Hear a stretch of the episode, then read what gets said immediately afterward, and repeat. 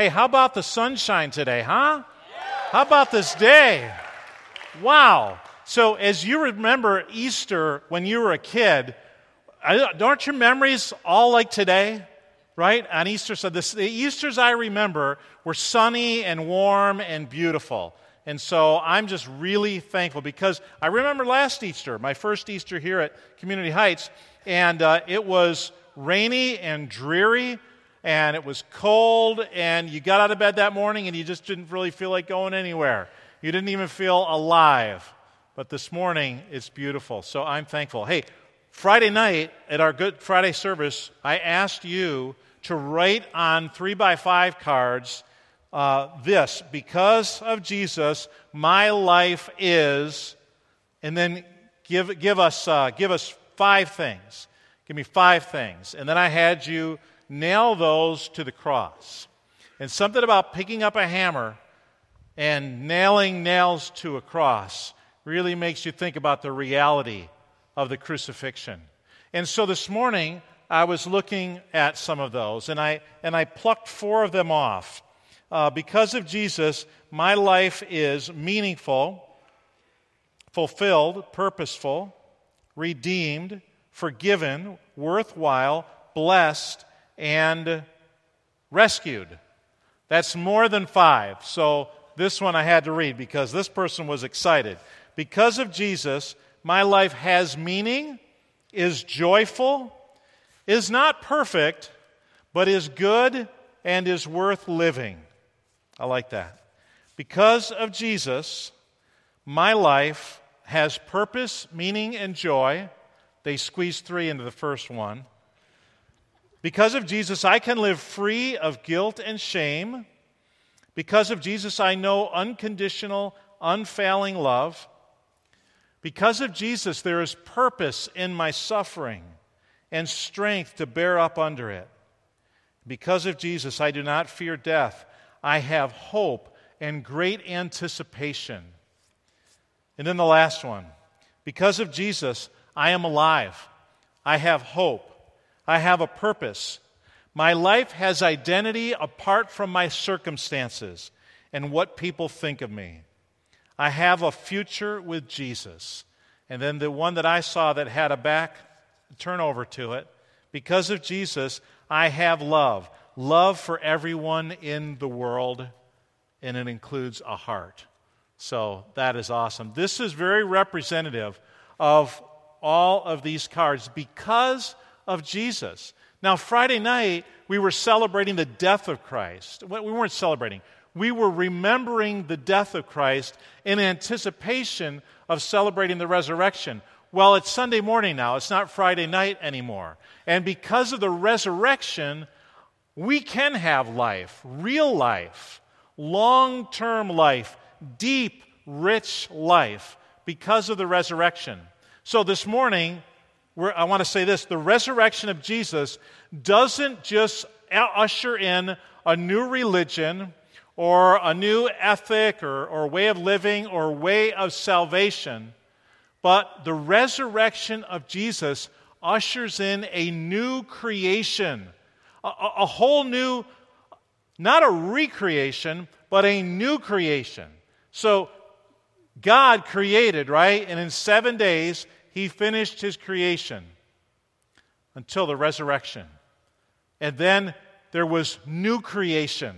There was taking what was broken and, and missing and cr- replacing, creating something new. So if anyone is in Christ, he or she is a new creation. The old is gone and the new has come. So it's not just a a, a recreation, it's not a, a resuscitation, but it's a brand new life. And God in Christ began to recreate what He had always purposed for us and for our earth and for the heavens the day that Jesus drew His breath of new life. New life. So when Jesus walked out of the tomb, I don't know if he walked or if he went through the stone before it was, I don't know how that worked. But when he came out, he was different. He was He was a resurrected human being, the first resurrected. He wasn't just resuscitated to live in the flesh and to die again, but he was resurrected with a new body and new life. Now, of course, that's kind of funny, right? Because he's God, but this is the part theologically where we know he's 100% God, but he's 100% man too. And that 100% man was raised from the dead to die no more. The, the Bible calls it the first fruits, the first part of all who will be risen from the dead in, in, uh, in the future. So at the resurrection of Jesus, the God who created the world had now begun the work of new creation in his Son, Jesus Christ. This morning, we're going to look at just a piece of the resurrection story from the perspective of Luke. Luke is the, the writer of, in the New Testament that's written more words than any other New Testament writer, even more words in the New Testament than Paul. He wrote the Gospel of Luke, which is long, and he wrote the Gospel, or the Gospel, the Acts of the Apostles, the book of Acts, which is long. And if you want to enjoy, if you got a few minutes this afternoon, and you want to enjoy the gospel and the work of the church and the creation of the church, read Luke chapter 24 and then Acts chapter 1 and 2. So Acts is the sequel to Luke. It's Luke Acts, both written by Luke. Luke is the story of Jesus, Acts is the Acts of the Apostles. The last chapter of Luke, the first two chapters of Acts are phenomenal. So, this morning we're going to look at three scenes in Luke chapter 24. You can look in your Bible or you can follow along on the screen. I have them for you. There's three scenes scene one, scene two, and scene three, all in the same play the resurrection of Jesus. So, scene one is simply, He's alive. And this story, just in this chapter, takes some twists and turns. When they entered, the ladies, the ladies who went to anoint Jesus' body with spices and with perfume, when they entered the tomb, they did not find the body of the Lord Jesus. It wasn't there. So we're used to going to a visitation or a wake, as some might call it, and the body is there, but you know the person isn't there. Well, they didn't even they couldn't even find the body because God raised him, Jesus, man and God, from the dead, and he had a resurrected body. And the angel said, He's not here, he is risen. Later in verse 9, it says, When they came back from the tomb, this is the ladies, they told all these things to the 11, the 11 guys, okay? The 11 minus Ju- the 12 minus Judas. 12 minus 1 is 11. It was Mary Magdalene, oh, okay, the 11, and to all the others. There were others with the apostles, and they were, they were somewhat cowering. Uh, they were in mourning, as we would have been in the same way. And it was Mary Magdalene, Joanna, Mary, the mother of James, and the others with them who told this to the, to the apostles. They came back and they told the apostles all these things, the things that they experienced at the tomb. They would have talked to them about seeing Jesus. They would have talked to them about the angels. They would have told them the whole story. But look what it says in verse 11. But the guys, they didn't believe the women because their words seemed to them like nonsense. They just, they, they, they couldn't fathom it. So Peter, Peter is the leader, and he gets up and he runs to the tomb, and bending over, he sees the strips of linen lying by themselves. But then he goes away wondering to himself, okay, I heard what the women said. I see here that there's an empty tomb, but I don't know what happened. He doesn't believe. He doesn't know. He's, the jury is still out. He doesn't know. This is called, by the way, the power of suggestion. The power of suggestion is when our minds suggest to us what is normal. So if you know that there's somebody in the other room and you know who it is, and you hear a voice from the other room, you're going to hear their voice whether or not it's them, okay? If you pull up to a four way stop and you stop just before the person to the right of you, you're just going to pull forward because you know that what's normative, what's normal is that they will wait and you can go through. If you get a phone call, and of course, do you even say caller ID anymore like it's a thing? Right? Like if you're like 15 or under, there was a time when you didn't know who was calling. That actually existed at, at time in the past. But you know who's calling, and you answer the phone, and as long as, and sometimes it doesn't even need to be this, but as long as it's the same gender of the person you're expecting, you'll just hear their voice. You'll hit, in fact, you can sometimes carry on a short conversation before you realize, wait a minute, this doesn't sound like this person, but the power of suggestion will tell you that it is. We think that all kinds of things are going to happen because that's what normally happens. And the power of suggestion was standing in the way, standing in the way of the disciples, believing of what just happened. We believe what we imagine to be. And our imaginations are often limited to our past experiences, our history, our low expectations, what's normal. I don't know if you remember where you were uh, on 9 11 when you heard about the attacks on the World Trade Center. We, we were living in Albany, so we were just three hours away at the time, and we were in a staff meeting. We had staff meeting at, at 10 o'clock every, every uh, morning, every Tuesday morning, and us five pastors were in a staff meeting. And we had just gotten started, and, and one of the administrative assistants, one of the women, came in to us guys and told us that a plane had hit one of the towers. And this was a thing, and it was like in the news. And I thought, okay, whatever, this like four seater plane, you know, it, it clipped one of the towers and it spiraled into the Hudson, and that was the end of it. That's what I, it's literally what I pictured. And then maybe 20 minutes later, she came back in and she said, Hey, you guys, I think you might want to cancel your meeting because a, a second plane has hit the World Trade Center. And we're like, well, oh, okay, well, just we got we had stuff to do, right? We were meeting. And so off she went. Now, honestly, I have to confess, honestly, I thought she didn't really know what she was talking about. Because what she was saying, it didn't make it just didn't make any sense. So it couldn't be. It couldn't be. And so we went on with the meeting, and uh, I don't know, 15, 20 minutes later, she comes into the room and she says, You guys, your wives and your families are calling. One of the towers is down. It's down, and you have to come out of this meeting. And I was like, Down? What do you mean by down? She says, It's down. I, I still didn't believe. And so I got out, and I, I remember walking up the driveway and walking into the family room at my house where my wife and kids were, like in shock, watching the TV, and started watching it. And it took time, right? Stuff like that takes time to sink in and realize this really happened. The thing that's impossible, that couldn't happen, has actually happened. And these disciples, they were going through that. They were all going through that, not just the 12, but those who were in the upper room. Because the, the women came back and said, he's, he's alive. And they were like, What do you mean he's alive? We saw him die. We're still, we still have post traumatic stress disorder. No lie, right? They would from seeing Jesus whipped and dragged through the street and, and put up on the hill and put on a cross and to see everything that happened that day.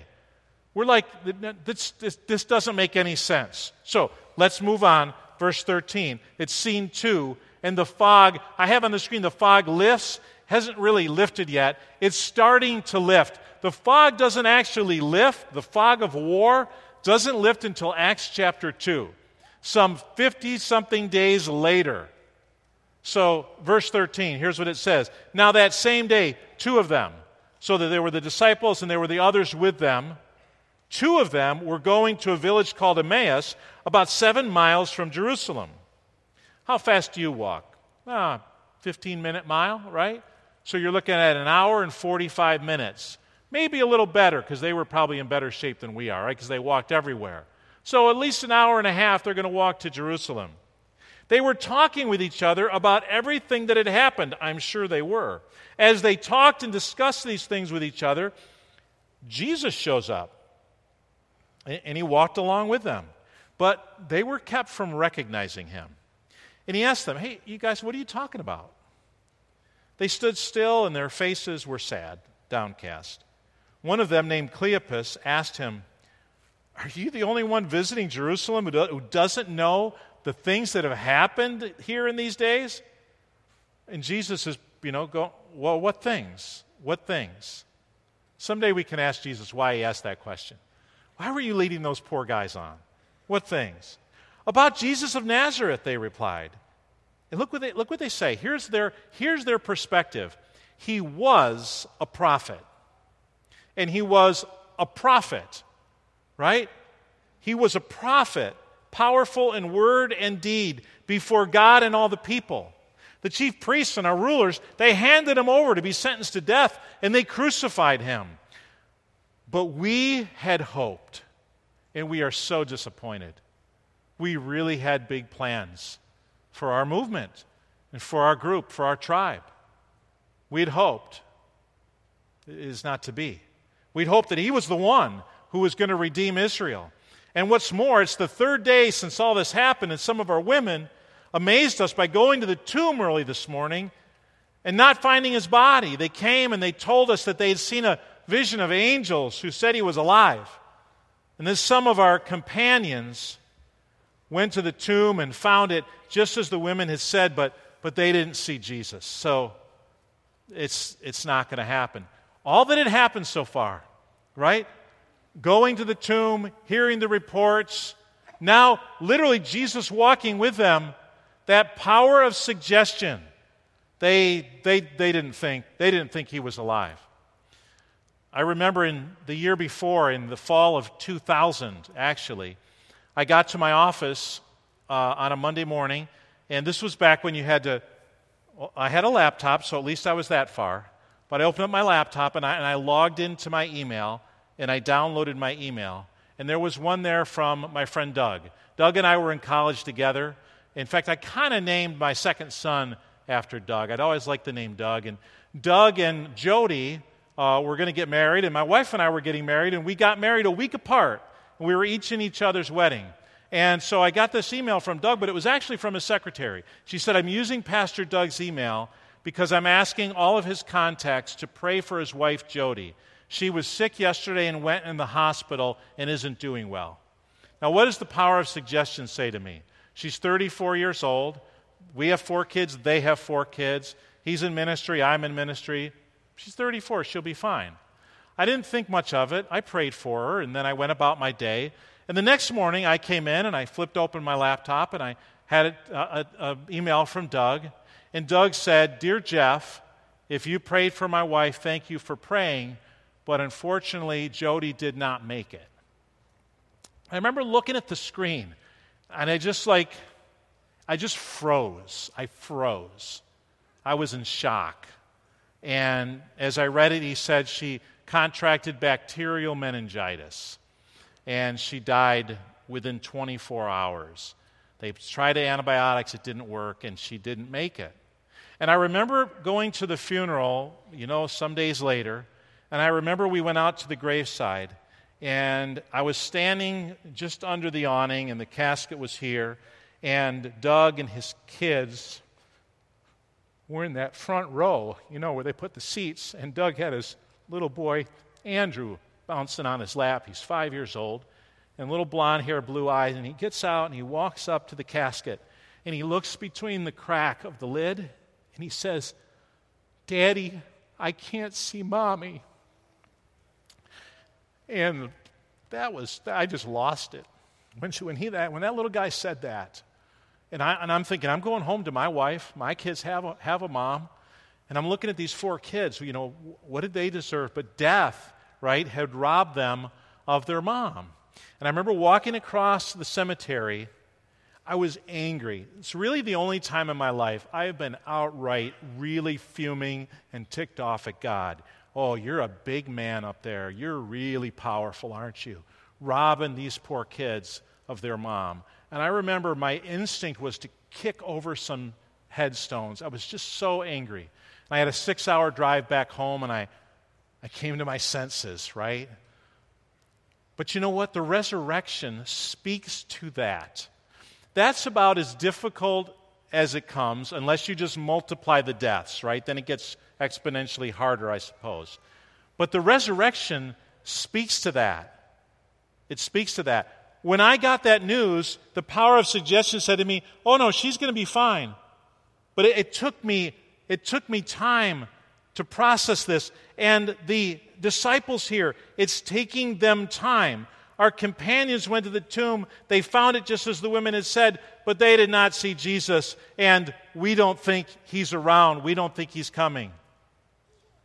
Well, the resurrection that had taken place, it solves all the problems with graves and headstones and, and, uh, and caskets.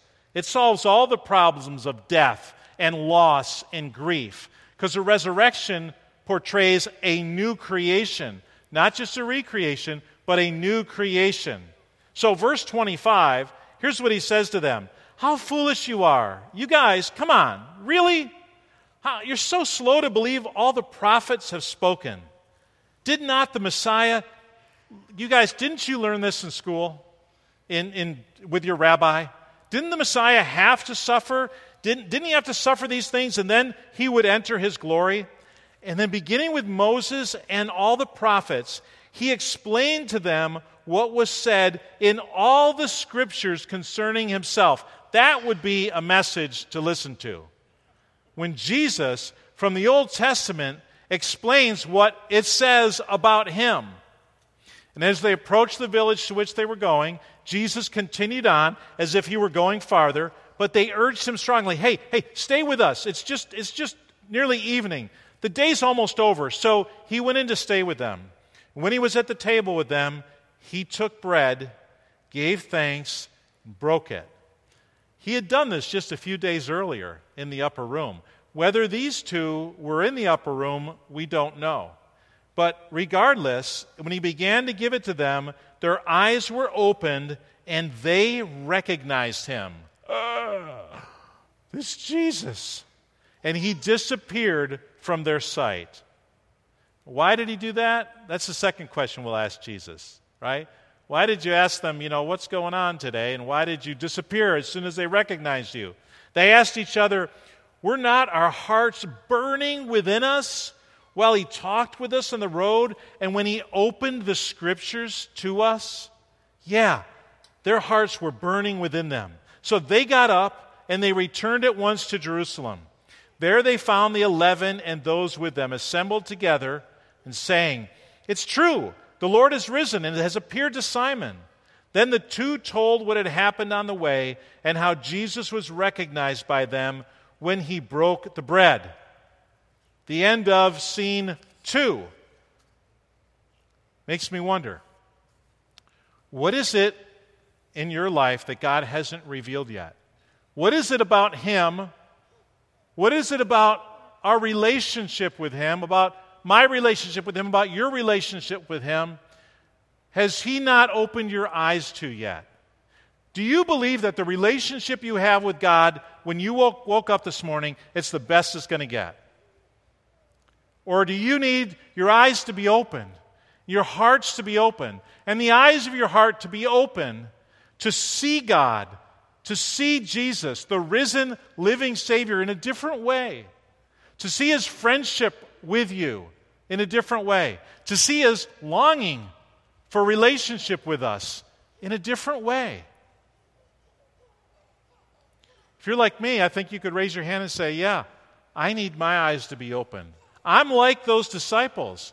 I need my eyes to be open. I need to see Jesus in a new way. And maybe you've not seen Jesus yet. Maybe you haven't you don't have a relationship with him. He wants to have a relationship with you. And God wants to have a relationship with you, which is why he came down incarnated in the form of Jesus the man who was also Jesus God at the same time, never any more God and never any less man, and never any less God and never any more man.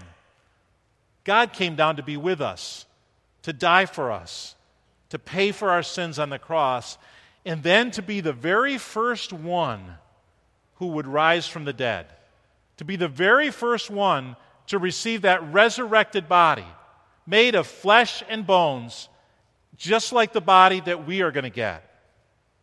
Scene three transformation begins. This is where it begins. Doesn't end here, but it begins here. Well, they were still talking about this, so they got back. They're with the, um, they're, they're with the disciples and all those others. they all have a realization hey, Peter even saw Jesus. It must be true. See, back in that culture, if a guy said it, it was more true than if a woman said it. Now, almost in my world, it's almost like us guys know that if the woman says it, it's true, right? We better listen to it. Because we say a lot of stuff that, nah, we're going by the seat of our pants. But if the woman says it, the woman says it, it's probably true. So, verse 36 while they were still talking about this, just like that, Jesus himself stood among them and said to them, Peace be with you. Literally translated, Hey, you guys, how you doing? You guys having a good day? Uh. They were startled and frightened, thinking they saw a ghost. He said to them, Why are you troubled? Why do doubts rise in your minds? Look at my hands and my feet. It's I myself. Touch me and see. A ghost does not have flesh and bones, as you see I have. You know, in history, there have been a lot of intellectuals that have postulated about the reality of the resurrection, actually, the unreality of it, and why some would have thought it was real. Because maybe they saw it in their mind, or they saw spirits, or maybe Jesus' spirit flew by. Or, no, Jesus said, A spirit doesn't have flesh and bones like I have. He had the first resurrection body. When he had said this, he showed them his hands and feet. And while they still did not believe it, because of joy and amazement, they just couldn't take it all in. He asked them, Do you have anything here to eat? They gave him a piece of broiled fish, and he took it and he ate it in their presence. Now, if you're like me growing up hearing this passage, I've always kind of wondered. So he's got a resurrected body, and he's eating fish. Is he eating other food? Now, how does a resurrected body work, you know, when you eat food? Do you know what I'm saying? The digestive situation here?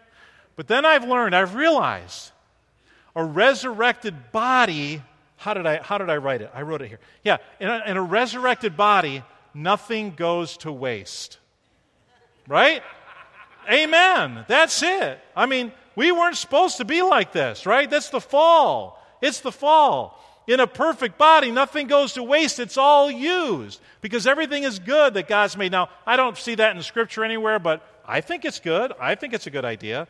So, verse 44 He said to them, This is what I told you while I was still with you. Everything must be fulfilled that is written about me in the law of Moses, the prophets, and the Psalms. Then, and I love this phrase, he opened their minds so they could understand the scriptures he told them, This is what, what is written the Messiah will suffer and rise from the dead on the third day. And, and here's our marching orders believers in Jesus, this is why we're still here. This is why God, when somebody places their faith in Jesus Christ, doesn't just whoosh, put them on the elevator up to heaven. This is why, right here. And repentance for the forgiveness of sins will be preached in his name to all nations, beginning at Jerusalem. And that word nations in the original language literally is, literally is the word ethnos, which we get our word ethnic or ethnicity from.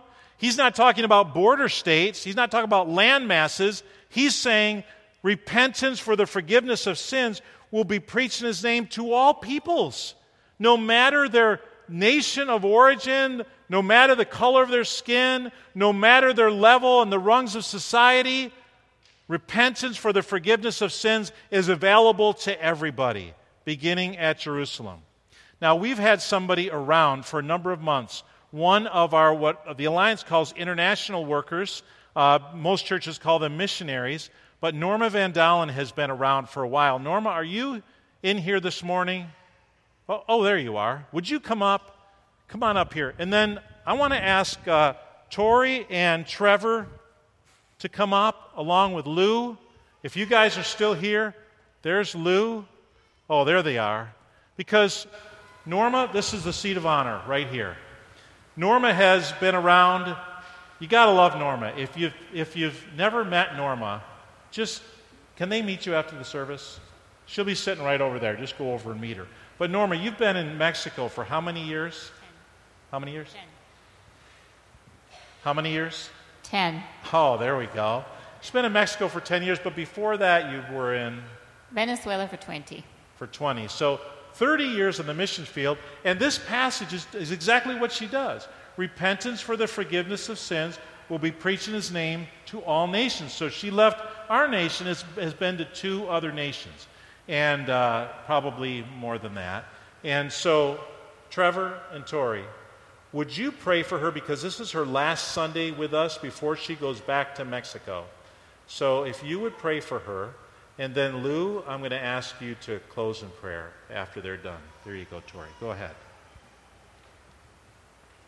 Dear God, I pray that you will grant Miss Norma safety as she go back as she goes back to Mexico City, and I pray that you open the hearts of the people in Mexico City to your word. Amen.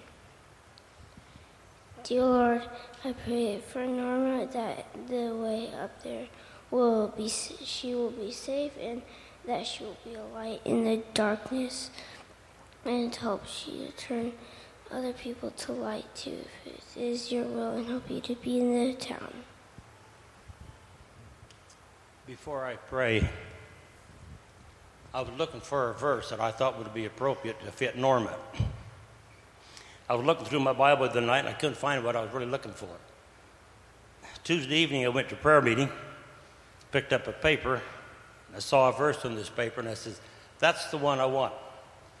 And it's Romans 10 15. It says, It is written, How beautiful are the feet of them that preach the gospel of peace, bring glad tidings of good things. And I thought, you know, that is very appropriate for Norma because she's out there telling people about Jesus, the good news of the gospel of Jesus Christ. Our responsibility is to, to pray that people would respond to that gospel. So, with that thought in mind, let's pray. Father, we come to you this morning.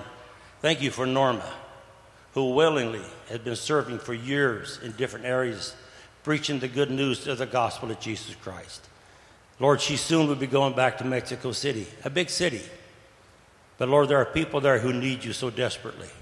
Lord, I pray by your Spirit you would touch their hearts and bring them to a saving knowledge of Jesus Christ. Lord, when Norma speaks, Lord, may your spirit speak through her. It's just not her words, but it's your words. Lord, may you be glorified through everything she does. We also recognize there's an evil one out there, Satan. He's trying to stop the gospel from going out, he's trying to do everything he can. But Lord, you are more powerful than him, and you are able to do things above and beyond what we could ever imagine. So, Lord, we trust you that souls will be won for the kingdom and your kingdom will advance. And someday, those people will be in heaven saying, Norma, it's because of you that we are here. And Lord, we're going to trust you for all of this. We pray this in Jesus' name. Amen. Amen. Amen. So, Norma, I'm going to speak for everybody, but particularly for my wife and I. You've been a delight to get to know. It's been, you, you've, you've quickly become one of our favorite people. So, we look forward to hanging out with you some more. Thank you, Lou. Thank you, Tori and Trevor. I've...